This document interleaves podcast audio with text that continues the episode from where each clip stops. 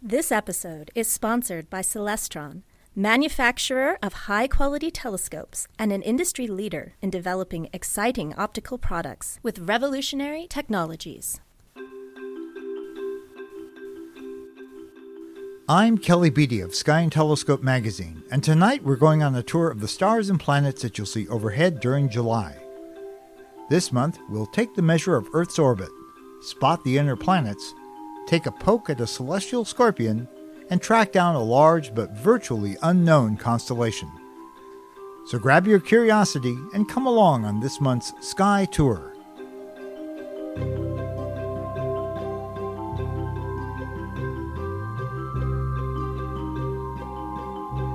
Hey, it's summertime, at least here in the Northern Hemisphere.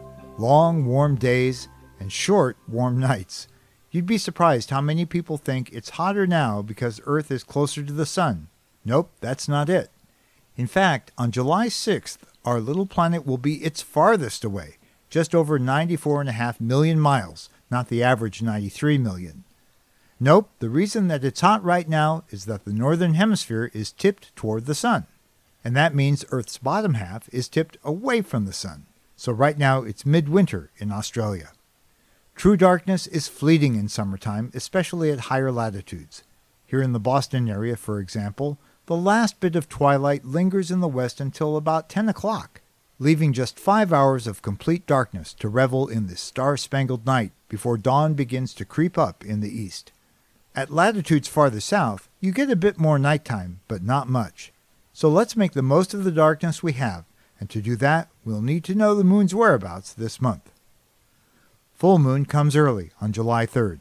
It's traditionally called the full buck moon by Native Americans because at this time of year buck deer start to sprout a new set of antlers from their foreheads.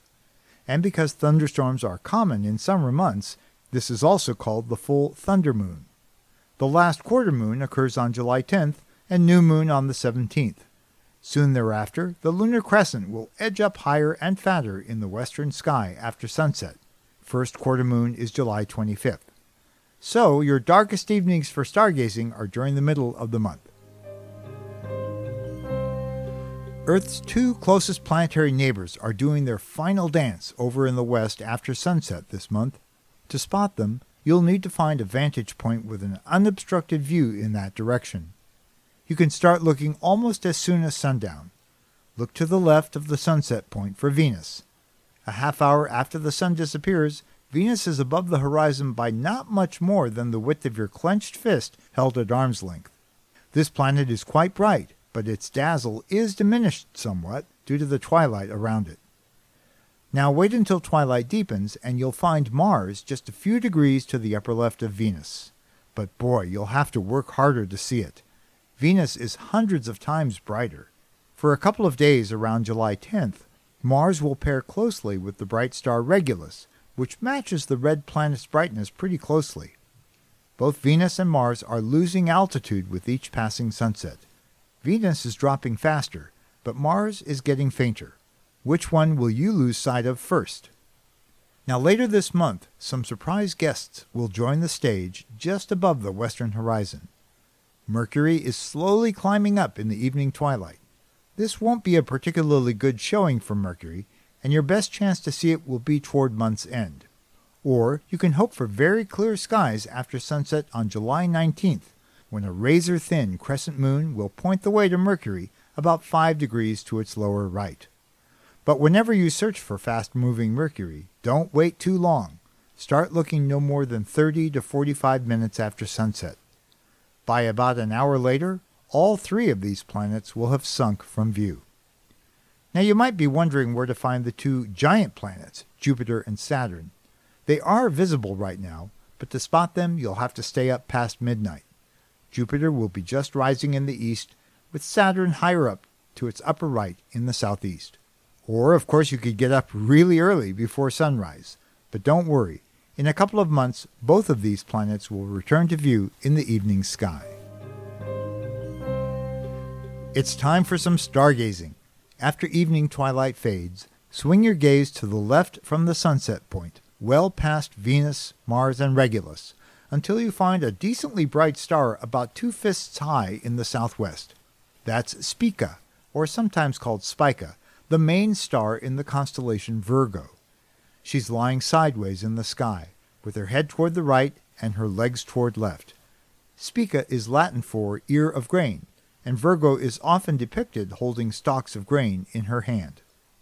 High above Virgo is dazzling Arcturus, the alpha star for a kite-shaped constellation called Boötes, meaning herdsman or plowman. Arcturus, which marks the kite's tail, is the fourth brightest star in the nighttime sky. That's mostly because it's relatively close by, only 37 light years away. Arcturus means guardian of the bear, so called because it's not far from Ursa Major, the big bear farther north. Now return to Spica and keep scanning to the left until you're facing south, and you'll encounter another star that's about the same brightness. That's Antares, the brightest star in the constellation Scorpius. This star's reddish hue is strikingly similar to that of Mars, and that resemblance gives this star its name. Antares means literally rival of Ares, which is the Greek name for Mars. Antares seems to have an even deeper hue because we in the northern hemisphere usually see it low in the sky, where the atmosphere reddens it, just as the dense air low down reddens the setting sun. Compare the colors of Antares and Spica, which is an icy white. Can you see a difference? They're different colors because the surface of Spica is close to 40,000 degrees Fahrenheit, and that's more than three times hotter than Antares, or our sun for that matter. A sizzling summertime star for sure. Perhaps more than any other constellation, the stars of Scorpius really do look like their namesake. Let's trace out its shape, and here's where having a clear southern view becomes important. Antares is the heart of our scorpion, and close by, to its upper right and lower left, are two medium bright stars representing its body. Less than one fist to the upper right of Antares are three stars marking the head. To their right are the stars of Libra, the balance scales. But in ancient times, these were perceived as the critter's claws. We talked about Libra quite a bit last month, remember? Trailing down from Antares to the lower left is a curving string of stars that form the scorpion's tail.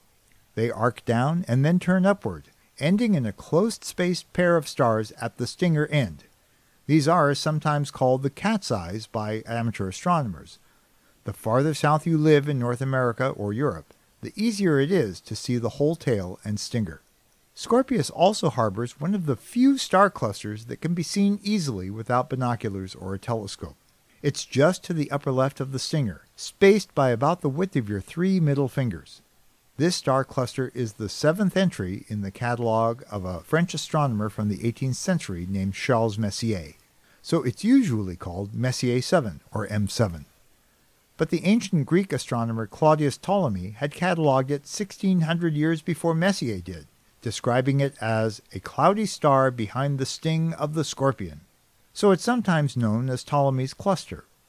You might have trouble seeing M7 if your skies are awash with light pollution or summer haze, but binoculars should show it with ease and resolve it into a swarm of individual stars. Look just to the upper left of M7, or maybe it's easier to look three fists to the left of Antares. This puts you in the constellation Sagittarius, the Archer. Few sky watchers see someone slinging arrows here. Instead, Look for a grouping of medium bright stars about the size of your clenched fist that trace out the shape of a teapot. The best time for seeing this teapot is around midnight, when it's due south and highest in the sky. Anyway, it's tipped down toward the right, as if pouring into the tail of Scorpius, with its spout at lower right and its handle at upper left.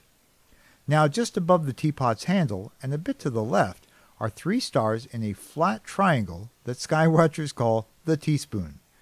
This little spoon's handle is marked by two dim stars a little farther to the upper left. There's one more constellation I want to show you tonight.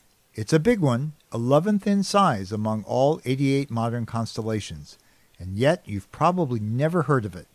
It's called Ophiuchus, which in ancient Greek means the serpent holder, and it's in plain sight every dark, clear evening this month. Now you're not going to recognize some guy holding snakes among the stars, though apparently ancient Greek skywatchers did. Instead, My advice is to look for something kind of like a giant space capsule with a broad bottom and pointy top. None of its stars are particularly bright. Okay, let's start by finding Antares in Scorpius. Now slide your gaze upward by about one and a half fists. You're looking for three medium bright stars that form a diagonal row, angled from upper right to lower left and about two fists across. Now here's a tip. The one at upper right is actually two stars close together. This is the base of my space capsule. They also mark the serpent holder's midsection. Go above that by nearly three fists to find the capsule's pointy top. This is a star named Ras el Hagwi, which translates from Arabic as the head of the serpent holder. Pretty obvious, right? Look for two more stars to the lower right and lower left of this one, which mark his mythical shoulders. There's not much in between this triangle topped by Ras el Hagwi and the base that I mentioned earlier.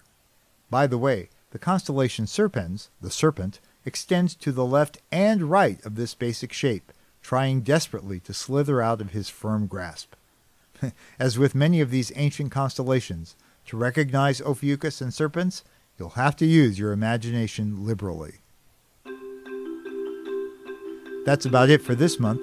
If you want more tips for viewing the night sky, check out Sky at a Glance on our website, skyandtelescope.org, which offers great star and planet gazing activities on a day by day basis. If you haven't already subscribed, you can find this Sky Tour on Apple Podcasts, Spotify, Stitcher, or wherever you listen. And please leave that all important rating or review. I'd love to have other stargazers find this show. And if you want to explore the solar system and universe more deeply, please do check out the full line of binoculars and telescopes available at Celestron.com. Sky Tour is a production of Sky and Telescope, a division of the American Astronomical Society, and is produced by me, Kelly Beatty. Join me next month when we'll sit back and enjoy one of the very best meteor showers of the year. Until then, I wish you clear skies.